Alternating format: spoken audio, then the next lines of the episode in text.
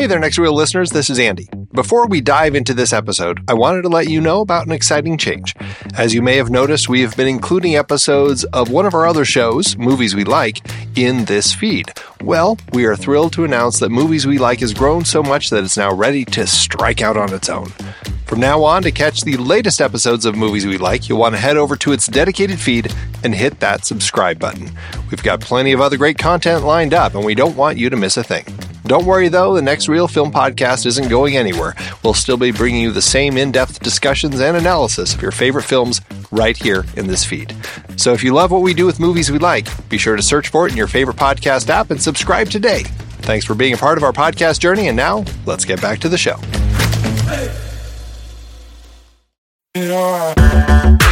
Andy, can you believe we've almost hit 700 episodes of The Next Reel? I know, it's crazy. And with all the other episodes in our family of podcasts, we are well over 1,200 episodes of movie conversation. It's really pretty amazing that we've gotten to have these in depth movie chats every week for over a decade now. And we couldn't have done it without our loyal community of film fans. Their support over the years has meant so much. For sure.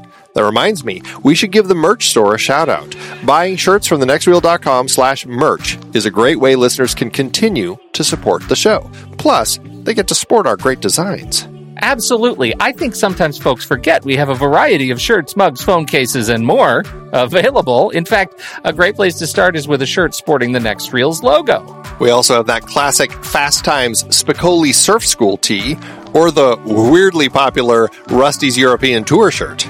The one from National Lampoon's European Vacation. Why is that so popular? Search me, but we have sold a ridiculous number of those. I guess there are a lot of Rusties taking trips to Europe? We're always adding new designs based on movies we've covered, like our brand new design for a streetcar named Desire, featuring a streetcar named Desire. So if you want to rep your love of TNR and films, head to thenextreel.com slash merch. Every purchase helps us continue to have these weekly in-depth conversations. So visit thenextreel.com slash merch today. And as always, thanks for listening and being a part of the Next Reel community. We've got lots more great movie chats coming your way.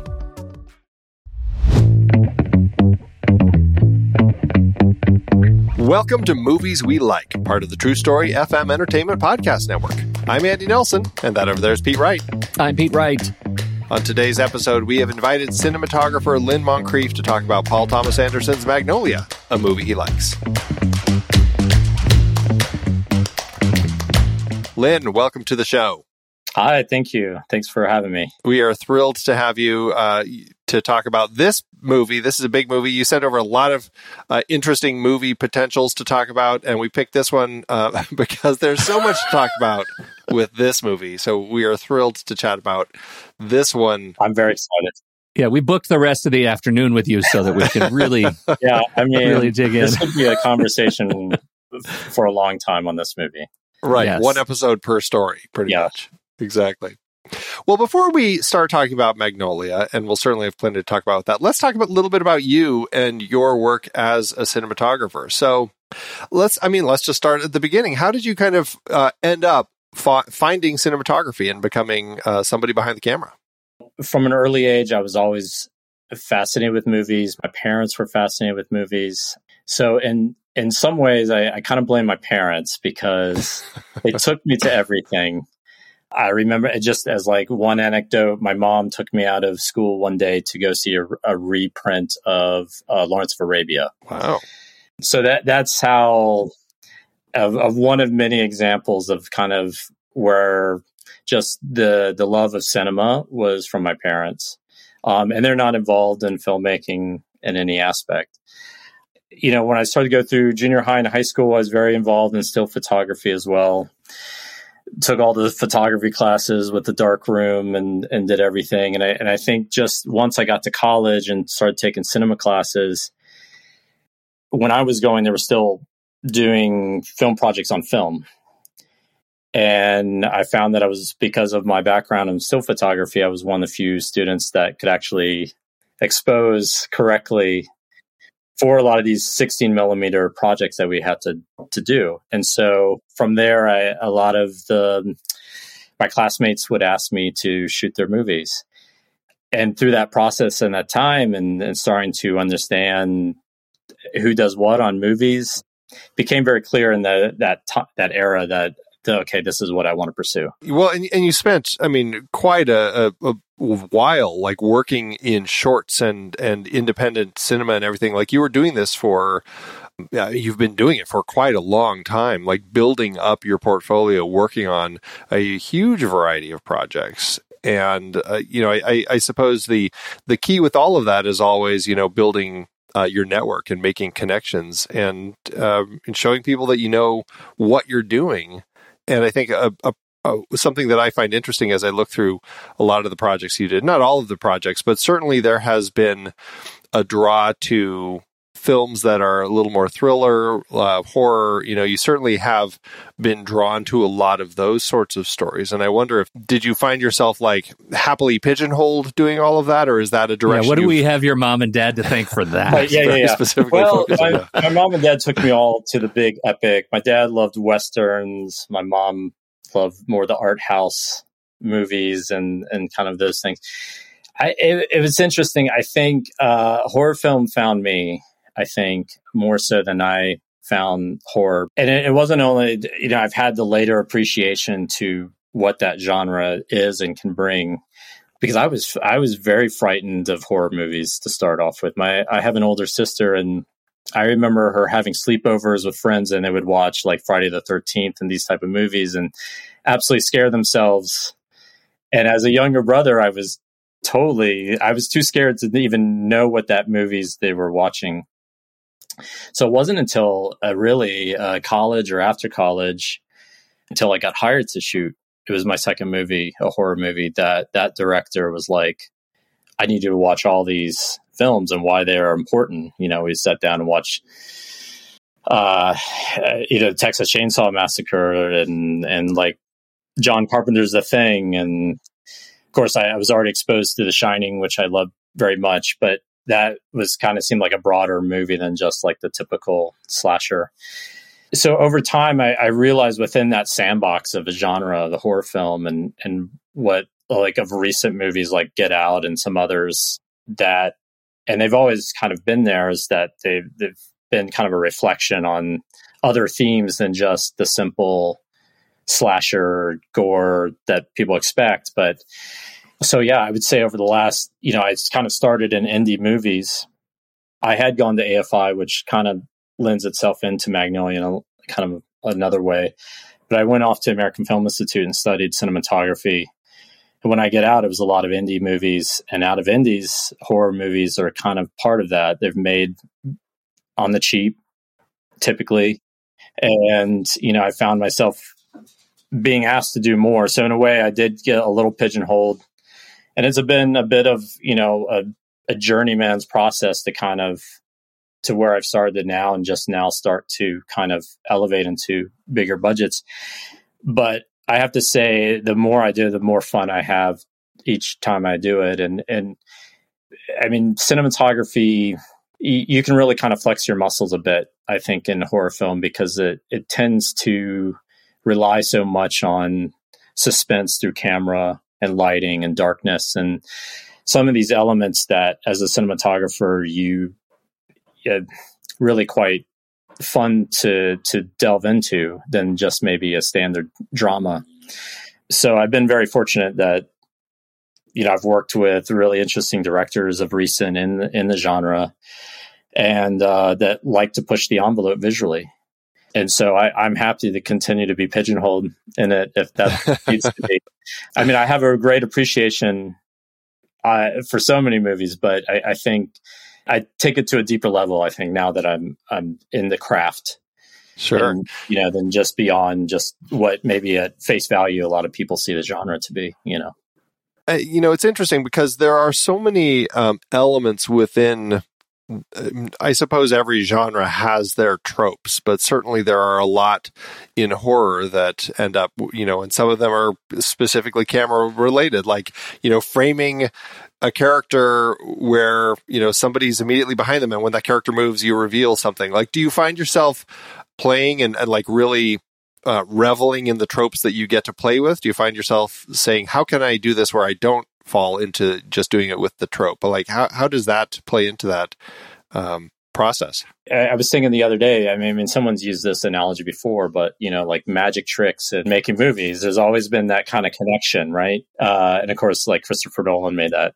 movie, but it it, it uses it kind of discusses, but in some ways it applies to horror too. You know, you've got misdirections and you have your expectations of a framing and maybe there's an empty doorway behind someone's shoulder and there there's an expectation of the audience of what that suspense lends it to you know i had a professor at afi he said to us one day is like the, the the scariest shot you could have in a movie is a, a slow dolly towards a doorway an empty doorway and, and, yeah. and, i think it, it really kind of the craft of making a horror movie and the craft of the cinematographer involved of that process yeah, I, I you should be kind of educated what those elements are because there is an expectation. How do you play with that expectation? You know, you have false suspense moments and then the jump scares and like I said, misdirections and other kind of elements.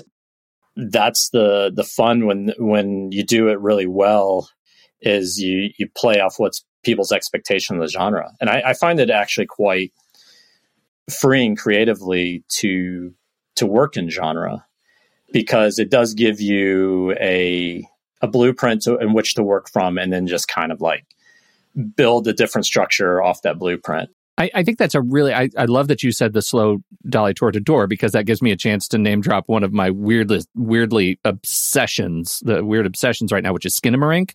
Have you seen that yet? Skinamarink. Skinamarink. Well, now you have homework, Lyn. You didn't know you were coming for homework, but now you have it. Skinamarink. You've got to watch this. It's uh, it, in terms of just use of of camera and like when you talk about horror tropes, like there is, yeah, I want to play with horror tropes, but I also want to beware when I'm falling into the trap of trope. Like because we're so wired for these things that we want to make sure that the audience knows we're playing the greats. Like we're trying to do something interesting with something that we know you expect and not we accidentally fell into the the trope pit and we're doing just the same thing everybody does. And I look at the tonal differences of the films that you've worked on, just the straight camera tone between things like The Wind and Vengeance and now Five Nights at Freddy's very different tones, and yet I think artfully playing the greats. And I think that's a, that is a uh, you know to take a movie that that turns expectations within genre and makes it feel like a I'm in a wholly different universe is a pretty special thing to do. Like how often are you thinking about like am I getting trapped in a trope? I think it becomes a thing that you you talk with the director for sure. Like early in the process, you're you're kind of saying how how are we approaching this movie you know you're talking about maybe other visual influences to to build that communication. And you kind of say are we doing the cliched thing? Are we doing the thing that's expected of us? And maybe that's the the right thing to do. Uh, you, you, don't want to be so anti everything but i i think it, it, it's trying to decide what is the movie we're making you know, for a lot of the directors I work with, we try to, at least for me, I, I, try to come up with what I call like the visual vocabulary of that movie. You know, every movie you kind of set your rule sets. And I think the audience will always be with you on that ride if you have the rules that they they're committed. They, they you trust the the filmmaker, right? And, and maybe this speaks to Magnolia later because it has its own kind of you you have to give a lot of faith to watch this movie to believe some of the things that happened. But um, I just think if you certainly kind of become our own purveyors of your own rule set and you ha- and you just have honest conversation at least i found with the directors like are we doing something that we've seen 10,000 times? And is it going to be boring if we do it this way?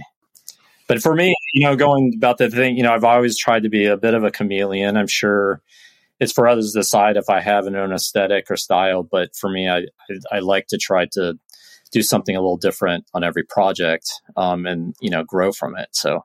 Yeah, I mean, uh, you know, I think speaking to to all of this, I mean, uh, you've worked with uh, director Emma Tammi a few times. Um, the Wind, which uh, Pete mentioned, you you did with her, which is kind of a frontier uh, western prairie horror vibe. So you're kind of crossing the horror and the Western tropes in that one. And most recently, you just did Five Nights at Freddy's, which is, you know, uh, kind of a Chuck E. Cheese horror movie based on, you know, a very popular video game. So you're also finding that there are a lot of elements within not even necessarily tropes, but certainly within the world that had already been created and how are we going to adapt that? And this, this, I suppose, leads to all the different conversations that you have with Emma over the course of both of these projects as far as, because I mean, just, I've seen The Wind, I've seen the trailer for Five Nights. Obviously, they look vastly different. And so I, I think that's, you know, an interesting element and probably speaks to your point of like the conversations that you need to have about, okay, what are those, what are the signatures that we're going to include in this to make sure that it feels that the camera work feels like it fits in the world that we're depicting here? Yeah absolutely. With emma you know character story emotions these are things that you know she's very, it's very important to her. You know so when we first outlined it's been uh, five nights was my fourth movie with her. The wind was the very first movie. But i have to say even though Wind was very tiny, at least 30 times larger budget wise was, you know, for five nights. five nights. I mean, it, it certainly expands, but I would say our process was the same. I mean, it, we, we sat down with the script and the material and again, kind of went through and Emma really likes to create rules, you know, like we're, have assign elements that what is the emotion of the scene? What is the character going through? We only move the camera for this particular thematic element. We don't move the camera for other. When you look at the wind, it's all about not moving the camera. It only moves very like very specific things when you get into this kind of supernatural element. That was a that was like our Bergman movie because we reference a lot of Bergman, a lot of Kurosawa. It was a very like very specific framings and very like do like can we make a captivating movie without moving the camera? Um, she wanted that just very specific framing. Five nights is very departure of that but it's still like the process was like what is the emotion of the scene? What are the characters? What a what's our like emotional perspective of this and let's let's have rules that we only do this type of camera movement or framing or lenses for this and only for that you know we set sometimes not what we do or what you know what we don't do. And maybe we don't use certain colors for certain scenes and we associate like she try to break it down in every department and and i try to bring my own thoughts to the table for that as well. And so it's interesting that when you go from like such different budgets, the the process has remained the same with both of us. And you know, for Freddy's, we really wanted to kind of push our both of ourselves out of our comfort zones of how do you approach this material. And obviously, it was different because we're adapting it from source material, and you have to kind of adhere to certain elements that that's very loved by the fans of this movie as a very popular video game really begs the question like like it begs that that's one of my big questions is video game movies are not historically celebrated by their fans so much. And i'm i'm curious I, just as a, a, sidebar how did you how did you rationalize that? And i'll say you and emma and like the team like here we are taking this property that is beloved by its fans and think okay we're ready. We're the team to take this on and try to do something different. What's interesting about the the video game, and I think maybe is different from other adaptations, although there's been more success recently, like uh, The Last of Us, which I think was awesome. I mean, I, I didn't know anything about the video game, but I thought the series was really well done. And you've got like Mario Brothers and all these other kind of iterations. But you know, I, I think Five Nights was already a unique video game within the video game world. And I wasn't like a big gamer, but you know, it started as it it is it, or was and continues to be like an independent, you know, video game created by one person versus maybe other video games from much much larger kind of conglomerate. And I think it had its own kind of cult status as a video game. And I think when we translated over that the creator Scott was already already so involved in the making of the movie as well that I think it lends itself different And the way that it was put to was really making a movie for the fans than than necessarily like diluting it. You know, the, I think the hope was the perspective was like, let's really make it for the fans and what they love about the video game, and and expand it and hope that it expands to a wider audience versus like diluting where I think other movies have diluted to try to only open it to a broad base. And I think that was kind of the new unique kind of philosophy that was pressed upon when I came in that it really had to. So I think it just has a different take, and I, I hope it'll be interesting what the response is. But I, I, from what I gather, a lot of people are very excited for the movie. Well, and I, I think you that great point, like having Scott Cawthon on uh, it, with his name as high as it is uh, in the production team is really important. Um, what'd you do to get yourself in the in the zone of this movie? Are you are you one of the crew that played through the whole thing? Did you? I I don't think I never got past the third night. okay, I, I did play the game. I watch a lot of YouTubers play the game. What was interesting is I, I have a nine year old daughter so once I started to accumulate lots of research for this, for a lot of books, and I started watching the game, and we started. I bought the game uh, on my Switch, and my daughter was like, "What are you doing? you know, what is this? What is this world? Can I learn about it?" And so.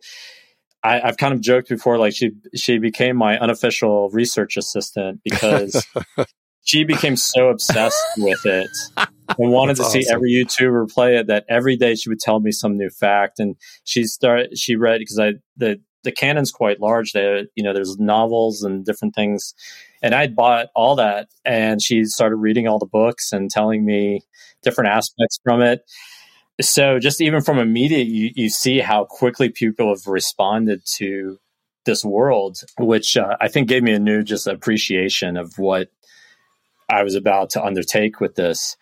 But uh, yeah, sadly, I never survived the full the full five nights. I'm so sorry um, for your loss. I, you know, much of what Emma wanted to really bring from it was really the experience of like the when you play it, the first person experience of how you of the terror of not knowing. Like you only get glimpses of things, the hearing of stuff, not knowing what's beyond the door those kind of jump scare beats. It, it, had to have that still like core to it of the movie, even though you're, you're translating a, a, a totally different narrative. And you have to draw people in, obviously, with characters. And so it's not just gameplay that you're watching for, you know, an hour and a half plus but you, you're pulled into some kind of narrative, but it still had to have that, like, at its core, the same kind of thing that you loved about the suspense of the, the video gameplay.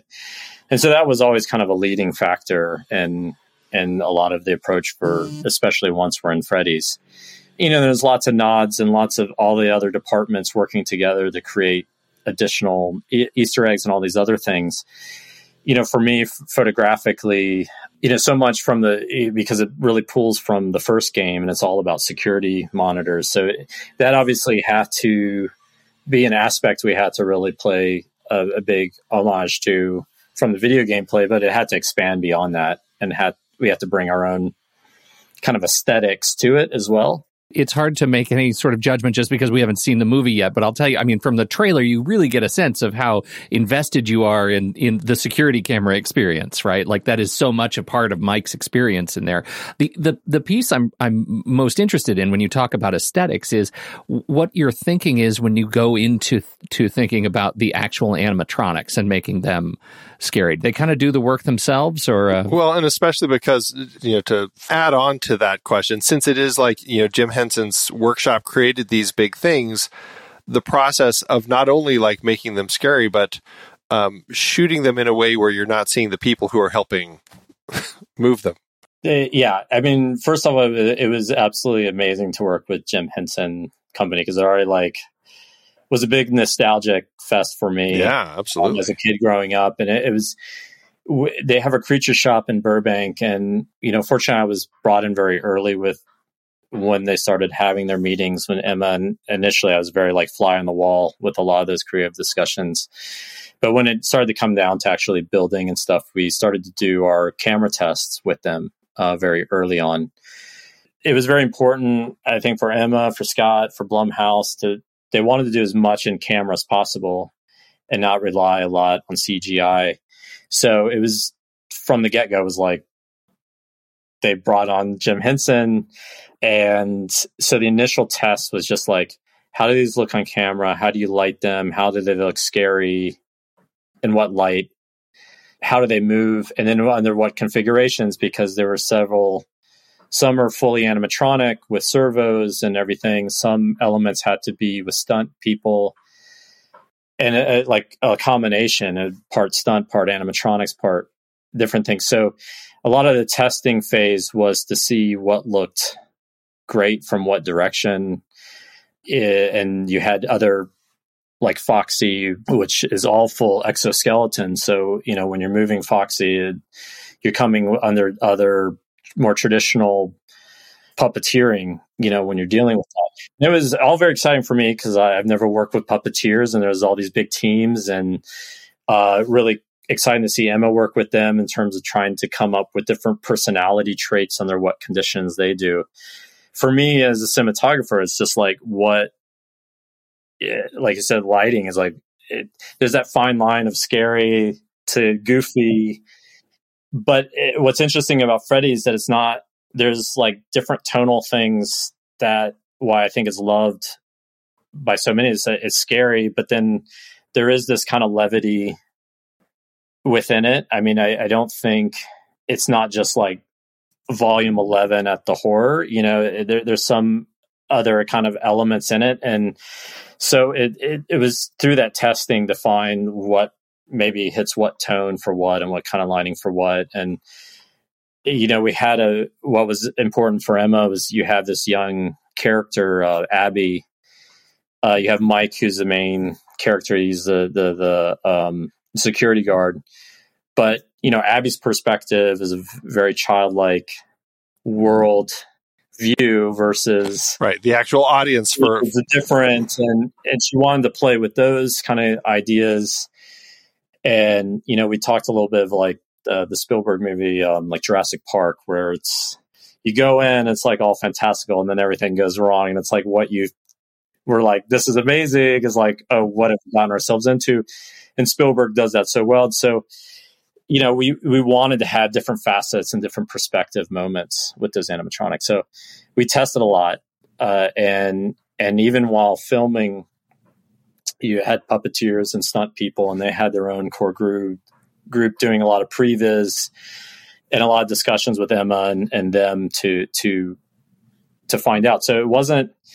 It, there was weeks and weeks and weeks of just like parsing through all the elements. So you know, by the time we get in the set, a lot of a lot of those things had been figured out. Like we want that kind of look or want this, and there's always certain things that kind of surprise you on the day, but I mean, to your point, it's like it was always on our mind. Like you, you don't want it to get so goofy, or it, uh, people are like out of their seat and they're like, oh, "I don't buy this moment," and so you're trying to find the right tone because I, I, I, it could potentially go very goofy very quickly.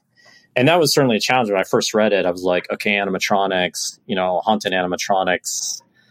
Yeah, it's kind of the entire whatever, yeah. At a pizzeria, you're like, you know, cinematographer like, I, I haven't really experienced like what, how do you do this? And I, for me personally too, I would look at a movie like Alien, the original Ridley Scott, because I mean, not so much that, but you know, when you get like just the glimpses of creatures in your mind in a horror movie, you kind of fill in the gaps. And you know, when you watch the behind the scenes of like Alien and you look at the person in the suit, it looks really I know it's, it's so goofy. And so you, it, it's kind of like that same idea. It's like you're kind of parsing out, and a lot of that too is just editorial. Um, you know, on Emma and the editor, like finding those moments. But for me, in the test, it was like, what looks good. We wanted to do some shadow play. We wanted to see, you know, what fabric looks good under what light. Emma and I really wanted to use a lot of mixed tones uh, you know, when you get into a lot of the arcade and, and kind of neon light elements, and not all colored light looks good on these creatures, you know. Um, so we had to be very sensitive to that, and we wouldn't have been able to do it if had not done all the camera tests. Yeah, right, right. Well, it's very fixture forward. That trailer, when light bulbs go on and signs light up, I am in it. I am like 14 years old at my neighborhood arcade. It's Uh, it totally. looks it looks terrific. Yeah, oh, it reminds me of like, yeah, you know, I had a Showbiz Pizza growing up near me, and yeah, The there's yeah, yeah. Took my kids to Chuck E. Cheese, and so these are things that certainly have circulated. And uh, I just, I the idea of these these places with these giant, you know, creatures for kids. I don't know. I think there's just innately something creepy about it, which obviously I think this probably the video game probably spurred on things like there was the banana split movie and there was the one with Nicolas Cage and, and like there were these other ones where it was like even that like weird Winnie the Pooh serial killer movie like Yeah, yeah, big totally. big creepy creatures in costumes and and I think this is like right in line with that uh, but it's really like this is the original because it stemmed from the video game that probably inspired all that stuff so That's my understanding. Yeah, I I talked to Emma early on, and I don't know if what she saw or not, but it was it was kind of like a very concerted effort that I don't look at any of those other movies because I, I was just concerned. I, I mean, I already kind of knew instinctually what we probably didn't want to do, but I, I just didn't want to be like have any stress of having seen how somebody else tackled any of this, and I knew there was probably a lot of campiness in some of those, and even though I'm a huge Nicolas Cage fan, so I probably I, I might go back and watch that. yeah. now that Uh, you're done with this one go yeah, but it was very like I, I had to only drink from the well of Freddy's and really let that consume me, and maybe use some other archetypal movies that we could have some inspiration from. Uh, that just really kind of set the tone. I think yeah, now that you're done, you definitely should watch the Nick Yeah, Cage yeah. one because it's another one of his truly on brand, subtle and nuanced performances. Yeah, yeah, yeah. It's outstanding. it's very fun when you were speaking to like the creep factor, I mean, I did come across because I was kind of not to get too heady, but I, I think it does speak to a lot of horror movies that Freud had writ- written this uh, this uh, essay. In essence, said that the things that you loved as a child, you're frightened as an adult, and he kind of used the example that you know every child wishes that their doll was alive and could talk to them but if in fact that never came to fruition as an adult would be a very frightening thing And, then it- we have Megan. i don't think it's without it speaks to something internal because it, certainly horror movies when you hear like a nursery rhyme being sung by children in a horror movie it, it's a very and I, I think we've always kind of had that instinctual element of that duality know, and and I, I think it was very fun to have you know Freddy's has that there's a bit of a nostalgic el- element but it also speaks to what we loved as children really responded to now That's so great. you wouldn't want to approach that as adults So I think it, it kind of spoke to that thematically you know very much That's Good awesome. grief, That's so true. Well, we're excited to uh, check it out when it comes out, and uh, you know, certainly wish you all the best of luck with it. I think, though, right now this is a good uh, time to transition our conversation to the massive opus of Magnolia. Now, what I'm going to do is I'm going to read a line to you from an opera. I want you to give me that line back in the language in which the opera was originally written. And for a bonus 250, uh, you can sing it. I'm Stanley Spector. There is the story of a boy genius Willa Cather. Thomas Kidd. Jean Baptiste Clairmoyer. and the game show I'm host. Jimmy Gator. Live from Burbank, California. First question for 25. This French playwright and actor joined the Béjart troupe of actors. And the ex-boy genius. I'm genius. Quiz Kid Smith. I used to be smart, now I'm just stupid. There is the story of the dying man. I'm Earl Partridge. I have a son, you know. You do? Uh, find him. I'm Frank TJ Mackey. his lost son, What did he say? Because I am not going to take care of him. What does he want? and want? the dying man's wife. I'm wife. Linda Partridge. I took care of him through this, Alan. What now then? Me and him. Do you understand? There's no one else. No one else. The caretaker. I'm Phil Parma. See, this is uh, the scene of the movie where you helped me out. And there is the story of a mother I'm Rose Gator. You come home soon after the show. I love you. Love you too. and the daughter. I'm Claudia Wilson Gator. Now that I've met you, would you object to never seeing me again? and the police officer in love. I'm Officer Jim Kurring. My life is very stressful, and I'd hope to have a relationship that is very calm and undemanding and loving. So if you are this person, please leave me a message at box number 82. And this will all make sense in the end.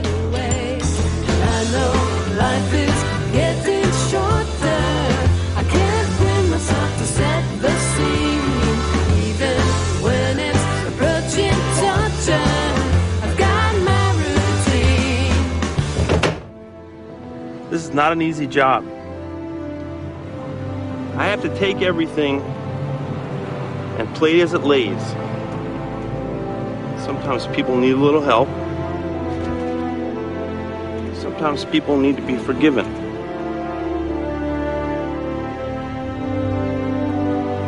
And that is a very tricky thing on my part, making that call. But you can forgive someone? Well, that's the tough part. What can we forgive?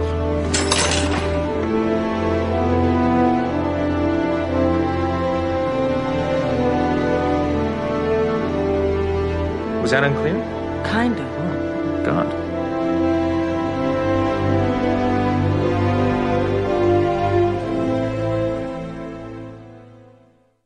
All right. So, Lyn, uh, let's let's talk about your first time, if you can remember. Like, when did you see Magnolia, and and how did it hit you? Do you recall? Yes, I was living here in LA at the time.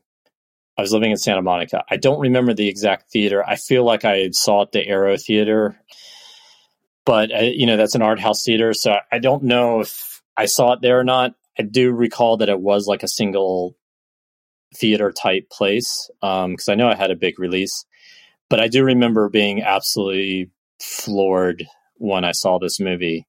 That I did go back and see it multiple times. I, I have two DD, DVDs of it too.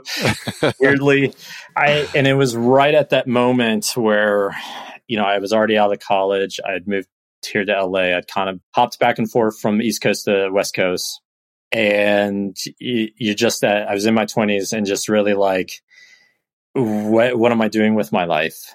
And I think it was certainly a pivotal movie because it was so inspirational and it came from and I'm just rewatching again the last couple days. Just like I, all I could say was just an inspirational movie from the filmmakers, and it and it was not whatever the experience was so unlike anything I'd ever seen at that point. It was almost like operatic uh, in a way.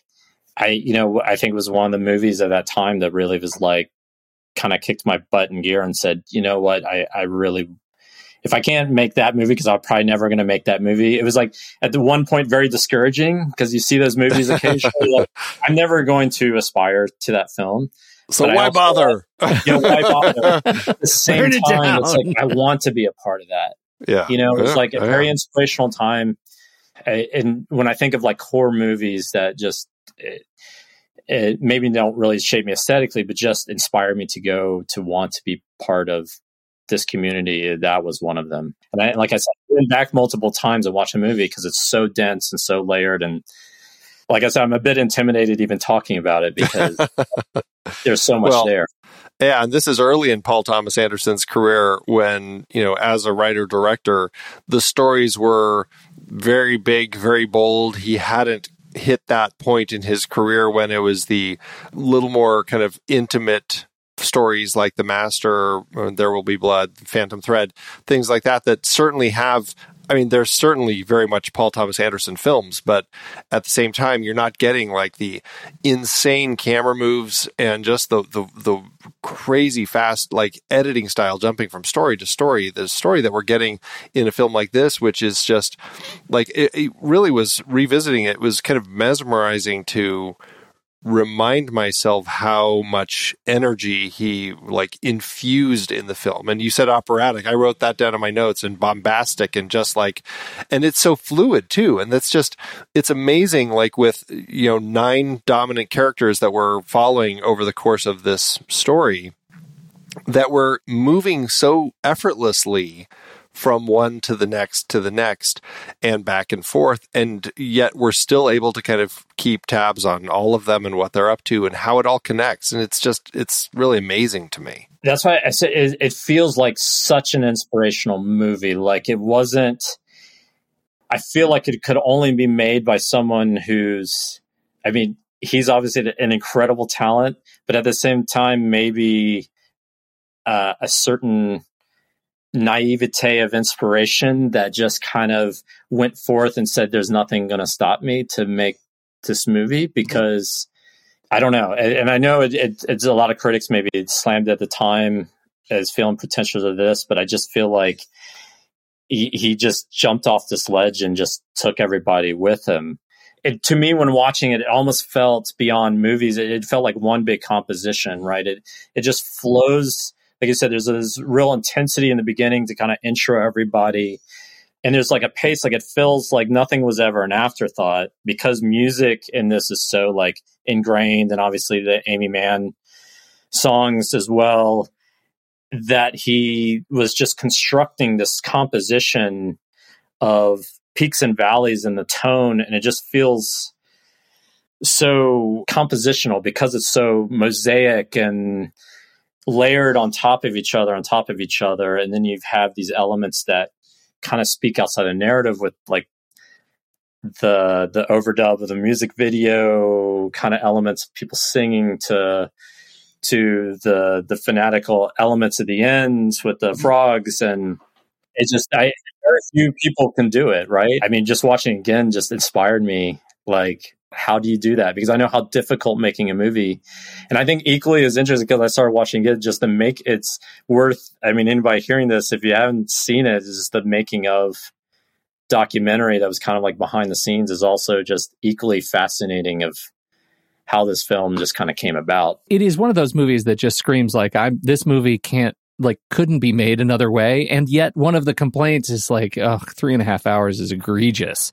To me it, this is one of the movies that never feels like three and a half hours. It's just a breath because it is so propulsive. I want to talk about how you see camera. I mean this is robert elswit. This is legendary camera.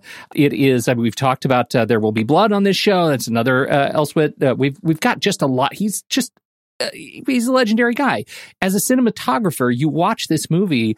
What inspires you about how this movie was shot? I mean, it's interesting because there's kind of like two counterpoints in terms of the cinematography because it's almost like two separate things. There's camera work, and then there's lighting, and in some ways they're kind of counterpoint to each other because if you take away all the camera work, the lighting is not garish in in my opinion. It's not like it's dramatic it, it, but it, it's all like lifted from very realistic like motivations. You know it's augmented to what you would have re- realistically. But then you look at the camera work separately. I mean very early i mean there's whip pans and the cameras move very quickly and you could you could say it's almost like kind of an early maybe inspiration from like a Scorsese. Like uh, you think you think of Raging Bull in the bull, you know, fighting sequences, and there's whips into pushes, and there's like energy, and I and I know it's very early, like kind of spoke to each character, like the the kid is running late to the um, uh, Stanley, who's going to be in the, the, what kids will know early on when you're introduced, is very handheld and very like they're running late, and uh, you know, Julianne Moore's character in that intro is very different than you know Philip Seymour Hoffman or uh, uh, John C. Reilly's character. Let's say it was a lot more stable in other ways. So it's like totally different. I think the lighting wise was a, a much more subtle kind of nuanced element. You know how you see into people's eyes. I was watch rewatching it because that's something as a cinematographer I think I kind of obsess on now that I you know when I watched it my 20s is not something I'm really thinking of craft because I, I, hadn't really started. You know, I'm just taking as a full experience, but you start finding it. And Elswit's lighting, I, I think, just a lot of great subtleties of how well you see into eyes and you know what directions people are lit from and I, I just to me it was like eyes the way you think of eyes from like the godfather you know which everyone talks about and the the overhead lighting which is a lot of and uh, you know, so so much of this movie is about forgiveness and obviously what what we're it was you say? That you know we might be done with the past the past is not done with us. And and and I think if you just watch this movie about can you see into someone's eyes or not? And do I trust this person? I think really was a, a storyline for Elswit in this. And, and watching the, the behind the scenes, you, you see a little bit of P.T. Anderson having initial talk with with Elswit about it, and Elswit asked him, "Do you see this as a different look for every scene or every character?" And P.T. Anderson talks it. Uh, it's like he wants it to look the same all the way through. That he didn't want there to be variations because from his mind he saw it as one story and I I, I found that very fascinating because it makes sense. You see like all the like nine different characters, all these stories. Like, am I giving a different look for everything? It's like that was this baseline, and then it's the camera work that really, like the lighting grounds you, but the camera work and the when it's intense and when it's more slow pace, and that's the thing that really like has the peaks and valleys and it's the lighting that really keeps you stabilized in it. And so I, I think there's a lot of sophistication there because I think any a, young DP, you're going to say, well, let me flex my muscles. right, right. On, on the lighting wise. And I think there's just a lot of understated, very subtle things that Elswit did in this movie. Well, and that's, I suppose there's, there's a real line there as far as like working with the director and, and you know, I think Anderson is certainly proven himself a director who uh, understands the language of cinema and how to use uh, all of the different elements at his disposal to kind of tell the stories that he's telling. And working with someone like Elswit, deciding like when we're going to use the whip pans because this is going to give us that energy and we're going to like just the character introductions like as as we whip over into uh, Jimmy Gator when he's like doing an introduction or something, and the camera flies in toward him. And we have a really fantastic oneer when Stanley arrives, and we kind of follow, and it's just like it's like kind of his Boogie Nights, you know, face. Yes. he's just is. all It's over the place. Boogie We're going right. everywhere. But then you're also looking at. I, I it struck me that there was a scene between. John C. Reilly and uh, Melora Walters, where it's when he comes into her house and the music's really loud, and Oh no! uh, Oh, the, oh, right when he first when he first yeah, yeah, yeah. when he first meets her. And uh, it's a, it's around the time when she's given him the coffee. And it's a wonder and like we're staring at the two of them for a very long time just having a conversation. And, and as the director knowing okay this is also going to be a wonder we're going to allow these two performers to actually give the scene the energy that it needs. I don't need to be moving the camera all over the place. I don't need to be cutting. I'm just going to allow it to live and breathe as is as opposed to other times when he does have some other fast cuts. And that's that's the interesting thing that I suppose as the director and the DP working closely together to to to make sure that they understand the way that the energy is flowing through the film especially knowing that you know these films are completely shot out of order and it all gets edited and stuff gets cut and left on the editing room floor. And so it's like trying to figure out we want to keep this energy here. And then you know tomorrow we're going to be filming a scene that is at the end of the movie and we really need a lot of energy. And you know it's it's complicated and it's, it's the exciting nature of film. It's a it's a very thought out paced movie in that way. And yeah there are a lot of scenes that don't cut you know where a lot of emotional scenes i mean maybe there's a cut of a back and forth but it it largely like holds on a performance when it needs to hold on a performance. Yeah it's not like you're just doing coverage in a movie. Like there's real intention to what they're doing when for what scene. And watching i just feel very guided and assured from a very good like an amazing filmmaker in that way yeah i mean there, there's some amazing performance. I the the two scenes that i mean maybe it's not really similar but i i, I do think even the it, it's tom cruise's best performance in a movie. He's so good in this. So good yeah. And, and that scene that he has with Jason Robards is like incredible. And then a scene, and I've always mentioned this too, like talking to my wife about it, but like the the Julianne Moore scene when she goes into the the pharmacy. Pharmacy. I was absolutely going to bring that I, up. I still like her performance at, and it's not very long, but the whole like shame on you scene, like eh, there's just incredible performances and so emotional and like so peak defying that uh, it's yeah you're just you're drawn in. I, I just it, it always gave me chills that one particular scene uh, with the julianne moore in the pharmacy scene and just the pass, passive aggressive pharmacist. the passive aggressive and, and her just like shame on you and the There are those sequences of vulnerability are are like throughout this movie. They they they like perforate the movie, right? Because I think you know I have to go to the bathroom is another one of those. Like the shame that is felt when he's sitting on that stage under the spotlights, and then again when Reilly looks across at her and says, "I lost my gun today." Like that is soul crushing performance right there. Soul soul crushing demonstration of vulnerability on screen. And all of these moments tie together. When you talk about this as a film about forgiveness, yeah, I mean, that is, is what defines the essence of this movie is these performances. Uh, Yeah. These people.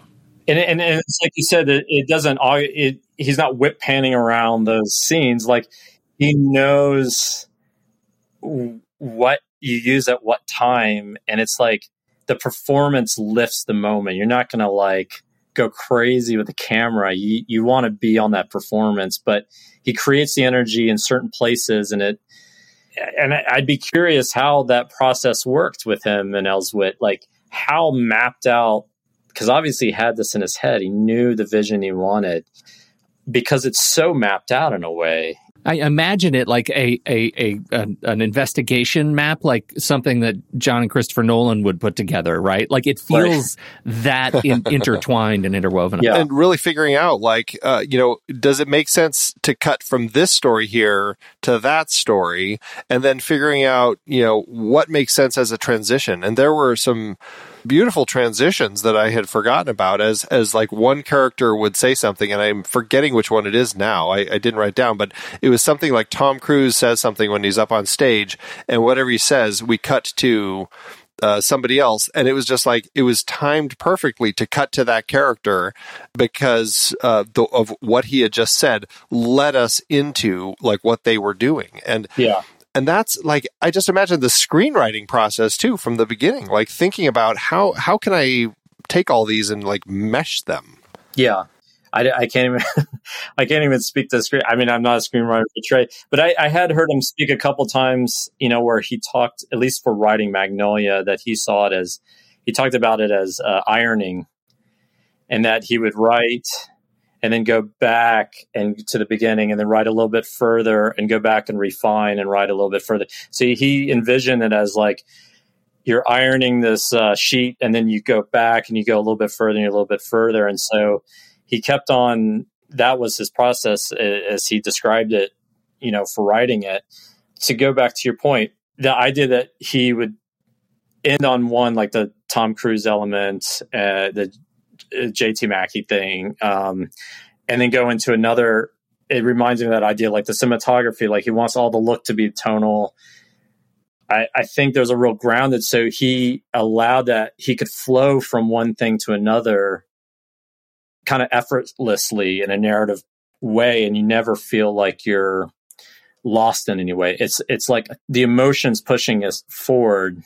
That's why it just feels like a music composition to me. Like I'm not really thinking of you know you go back and be analytical about it and how all these stories intertwine in a very heady way, but just from like the first viewing it, you're just kind of being pushed along emotionally, emotionally, emotionally, and each story kind of informs the next, informs the next, and you just it's all kind of one arc in a way for everybody that just kind of keeps pushing forward. And i think that's how maybe he saw it uh, maybe subconsciously. And so he wasn't as concerned about drifting from story to story and, whether you're lost or not because it's all pushing together you know to one like culmination.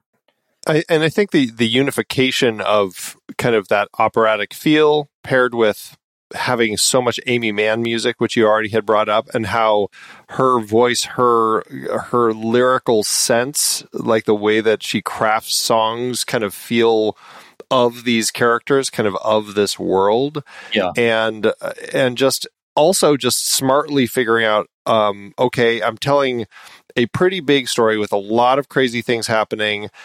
Even just figuring out I need to set this movie up with uh, examples of crazy things that really that happen. I mean, really, quote in quotes, happened, and we get these three stories that are completely unrelated to the movie, but at the very beginning that just set us up for, and this also happens, Yeah, which yeah, yeah. leads, of course, through all of this, and then to the end with the the raining of the frogs, and uh, it just like everything. eh, He's he's telling you right out of the gate. I'm telling a pretty fantastical story full of heightened emotions and raw energy and and humanity. And uh, there's going to be a lot going on here but i'm setting this world up so that you understand it and you can get into it. And, uh, i know some people who had a hard time right out of the gate saying I, it's just too much for me. I just can't take it. But yeah uh, but i think that it's there i think like right out of the gate he's he's put it all there and so it's it's you know it's smart to craft it that way yeah, that little like prologue element, and yeah, and with uh, Ricky Jay doing the narration, such a perfect Oh. voice for it Um, So miss Ricky. who's Jay. like a magician, right? So he also he's all about the setup, right? Like you see that prologue and it happens, and then that like organ kind of electric organ of one is the loneliest number starts playing right after that prologue. I mean, I can't because I'm not a, a super analytical person like what this is, but it, at least for me, like from I feel assured that I'm going to be taken on a journey in this movie yeah in this very interesting way. So I, I, I don't, I can't see the movie without that prologue. Like oh yeah no it's interesting because I, when I talk about like also the photography and being very grounded, and yet you have these very ungrounded moments uh, of just like that music video, like everyone sings. just a line or two. There's that Yeah. three minute interlude of everyone, they, you know, this big emotional release.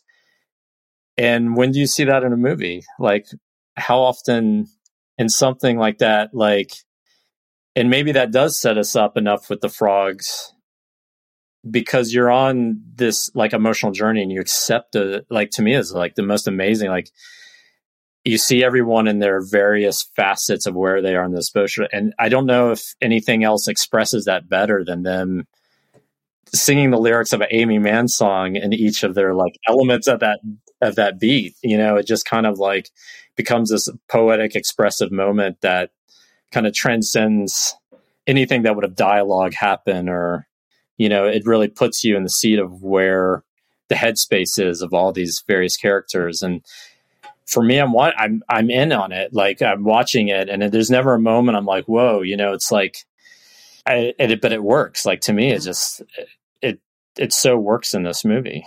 it keeps them all isolated, yet at the same time unifies every single one of those characters, which I find so fascinating. Again, it's like pushing that one emotion. It's all like everyone's on the same kind of trajectory, and I think that's why it, ultimately I come away with like a, a feeling of it. And I'm not trying to understand like how does every story. On multiple viewings, I understand it more, but on that first viewing, it was just like this one big emotional, visceral reaction to it, you know. And I was like, "What did I just see?" I have to go back. yeah, Yeah, right, right. Well, it's not every day you watch a movie that that the big climax is raining of frogs, where you're like, "What the heck is going on?" Yeah, yeah, it's it's beautiful. I mean, it ties to one of my favorite movies that Andy doesn't like, uh, Big Fish. It's like those kinds of experiences, like the synchronicity of experience, and I think that's the frogs to me. Like, if you didn't get it, that a number of these stories take place on Magnolia Boulevard. Like, this is this is the world that we're in. The as you were talking about the lighting, the visual style is consistent across all these characters. It's another thing that brings these together. If you didn't get it yet, it rains frogs on everybody. Okay, do Yeah. you get it now? Like we're all together Yeah. at the same time, and and I think that's a that's a pretty special thing. You talk about ironing, like the the I would love to see the original script, like the pre-ironed script, because the finished one's two hundred and sixteen pages. Imagine what was what was whittled away from that original script. Like that that must have been extraordinary. and I and I think I mean don't fully quote. I th- this is just like back in my memory, but I I think I remember him talking. I think he might have written a lot of stuff initially, like longhand on a legal pad. I think that's what was. But I, I you know, at least the probably the outlines and notes and all this factor. Yeah, I would have loved to seen his process and seen that original piece because it, like you said, it probably was even more expansive and had to be whittled down to this. You know, Well, and I think an entire character thread was cut, you know, in the process of all of this just to get it to the length that he had. Uh, And I don't know if I, I can't remember who. I feel like I think it might have been the worm or something tied into that story thread. I can't remember yes, exactly. I, I did see there. There are some deleted scenes with uh, the worm and also the kid that raps, and a little bit of that storyline as well. But uh, yeah, I don't t- entirely know. Wow. Yeah. Andy, how'd Magnolia do at awards season? Did it win all the awards? This was a very popular film in the awards circles. Uh, definitely, uh, they uh, yeah they pretty much planned that with the December release and everything. You know, 28 wins with 59 other nominations. The Oscars, of course, uh, you know, is a, a good one for Cruise uh, this whole award season. He was nominated at the Oscars for supporting actor, but of course lost to Michael Caine in The Cider House Rules. That was that fantastic Michael Caine speech where he talks about, uh, or he talks about each of their characters and everything. It was that was a good one. Aimee Mann's song "Save Me," uh, one of the uh, I think two original songs she wrote for the film, was nominated but lost to Phil Collins' uh, song "You'll Be in My Heart" for Tarzan. Chronic earworm, that song. Wow. Well, it, Don't start singing it. uh, okay, I won't. I won't. Um, also, Paul Thomas Anderson was nominated for original screenplay, but lost to American Beauty. It was 1999. This was a very full year of very interesting films, and so uh, you know, it's it, you know they talk about great years in cinema. 99 was certainly one of them, and this was right up there with. I mean, it, it was such a busy year that it wasn't even nominated for Best Picture, which I you know think it very well could have been.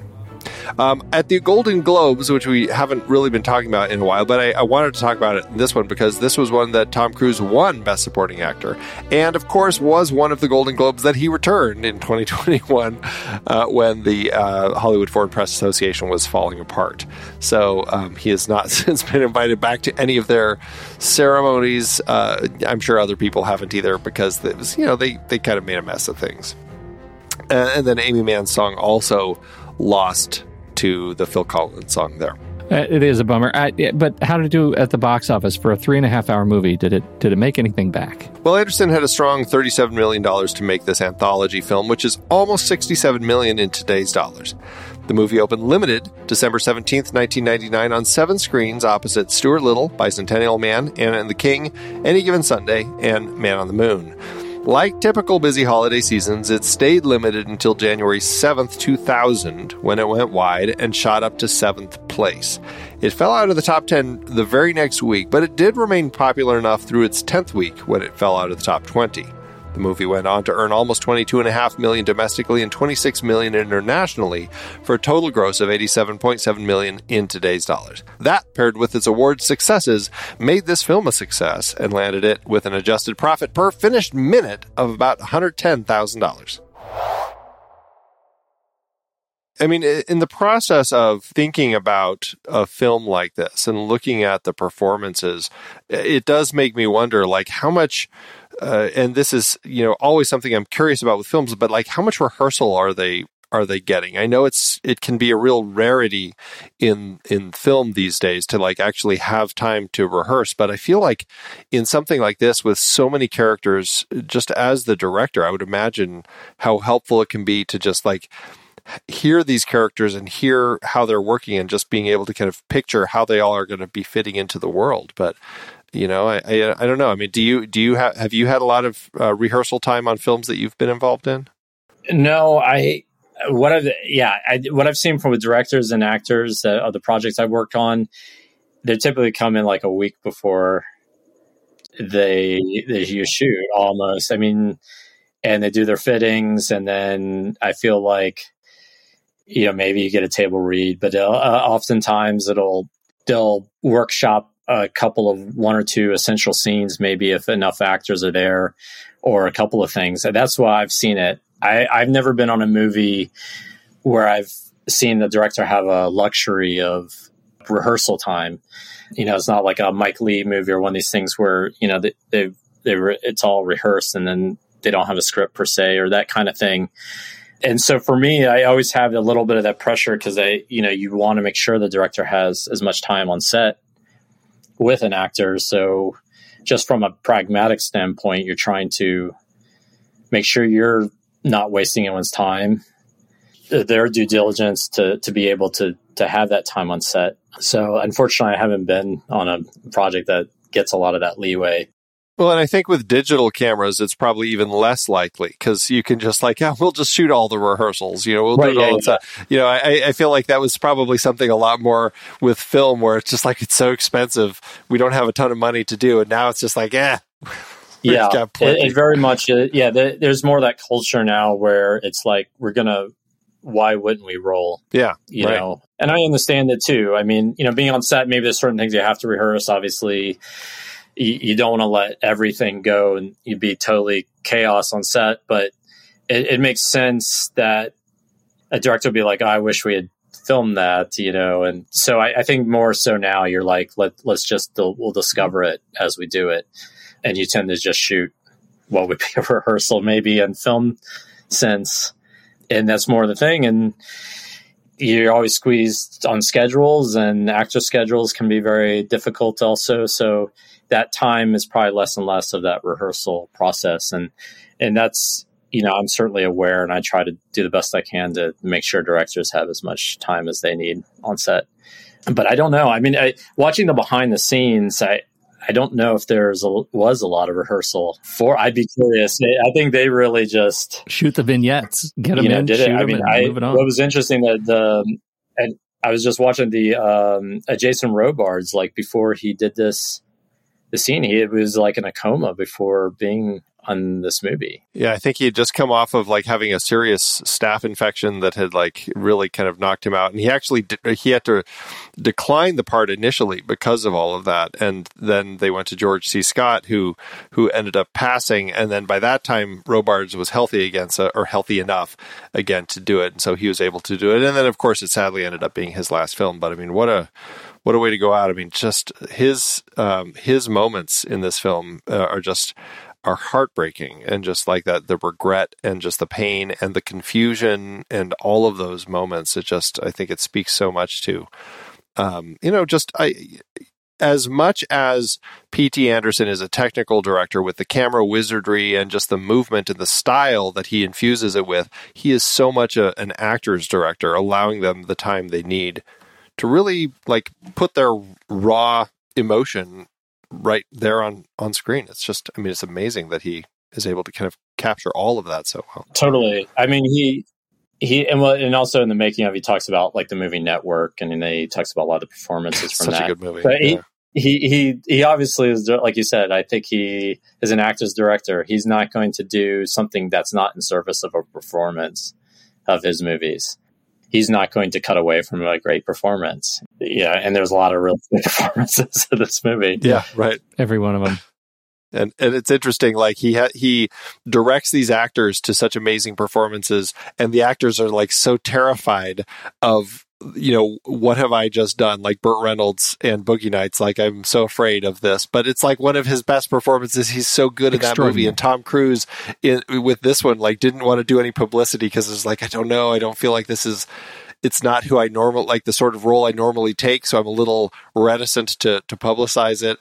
And then he's like getting awards up the wazoo. Well, I think and people hadn't really seen. I mean, he was a new director that people. It was only his yet- third movie. I mean, geez, it's crazy. It's like you don't see any behind the scenes stuff with Tom Cruise. You don't see any this, you know, like you said, the promotion. But it is I, that performance with the Jason Robards is just so, like, it is, in my opinion, his best performance in the movie. just so heartbreaking. and he plays it so well. He plays that persona of what he's trying to be, have that persona of that kind of like ultra male thing that's going on. And then the vulnerability that you start to discover when you start to peel away all his, that he had, this front that he has through that interview. And you start to learn, like, it, I mean, kudos to him to even undertake to what he was at the time and where he's going, like to undertake that character. Yeah. And then he, he- he's earned that moment when he has that just emotional breakdown. And I don't know, it's, it's always surprising when I see him in it because it's so unexpected. Right. Yeah. Very big. Well, I mean, there's uh, so much we could talk about with this. It has been uh, an incredible conversation already. I feel like we've kind of used up our time. Um, but, you know, uh, Lyn, thank you so much uh, for joining us to talk about this movie. It's, I mean, it is just a masterpiece and it's absolutely a thrill to chat with you about it. So thank you for joining us. Yeah, likewise. Thank you so much. It was great to revisit the movie again. And I, I think, uh, has now inspired me to move forward to, to try to find my magnolia. You know, that's right. You may you may proceed. we stand and await. Absolutely. Do you have any places out there online that you would uh, that we should direct people to go check out where they can see what you're up to? you know, uh, my website, lynmoncrief.com. You can see some of my other work that I've done in years past. And then I do a little bit of Instagram, not much, but I'm, I'm starting to, I, I'd probably interact more on that. People email me here and there and I respond to them, but it's uh, at Lyn Moncrief on the Instagram. So I'm easy to find online. Fantastic. Well, we'll have the links for all that in the show notes. Uh, so everybody definitely check it out. We'll also throw in the links for some of the movies that you've been a part of so people can go watch those as well. Uh, again, Lyn, thank you so much for joining us today. We really appreciate it. Yeah, thank you. And for everybody else out there, we hope you liked the show, and we certainly hope you liked the movie like we do here on Movies We Like.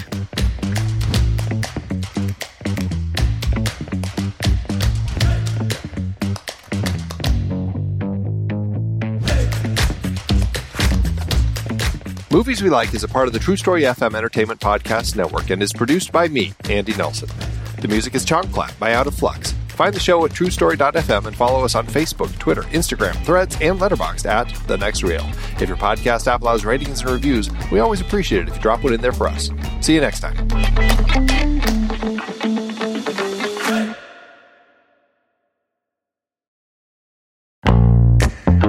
I love having these wonderful chats on movies we like with all these industry guests talking about some of their favorite movies. So many great conversations on that show about so many great movies. We have so much fun having these conversations, but producing the show week after week does require a lot of work behind the scenes. If you'd like to help support our efforts, one easy way is by using our originals page when shopping for books and movies that we've covered. Your purchases made through our links give us a small commission at no extra cost to you and allow us to keep having these incredible conversations. The originals page at thenextreel.com slash originals links to the source material for all the adapted film discussions on the Next Reel's family of podcasts. Purchasing through our links supports the show. It's your one stop shop for Amazon and Apple links where you can buy your copy of the original source material. Original material for movies we like, movies like Casino Royale, The Silent Partner, Never Let Me Go, Silver Linings Playbook. There Will Be Blood, based on Upton Sinclair's Oil. I believe it's oil! Oh, yeah, I forgot the exclamation point. Plus, by using those links to buy your next read, Apple and Amazon show us a little bit of love, which allows you to support our family of shows with minimal effort. thenextreel.com slash originals. It's a great way to support the show and find your next page turner. That's right. Head over to thenextreel.com slash originals to pick out your next read and dig in today.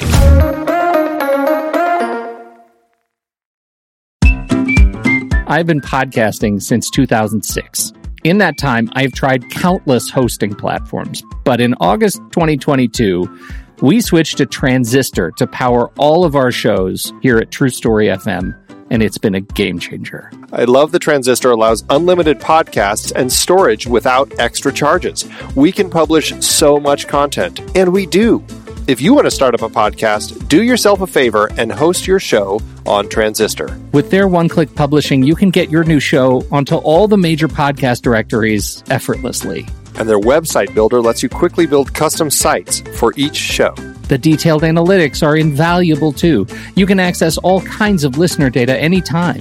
Oh, and the versatile players allow you to embed episodes anywhere to reach new listeners. Plus, the team behind Transistor is super responsive and keeps making the platform even better. After using countless hosting services over 15 plus years, Transistor has been hands down the best podcast partner for us. If you want a hosting platform to take all the worry out of getting your podcast out into the world, go to thenextreel.com slash transistor and check it out. Support our show and support your own show by going to thenextreel.com slash transistor. Start growing your podcast today.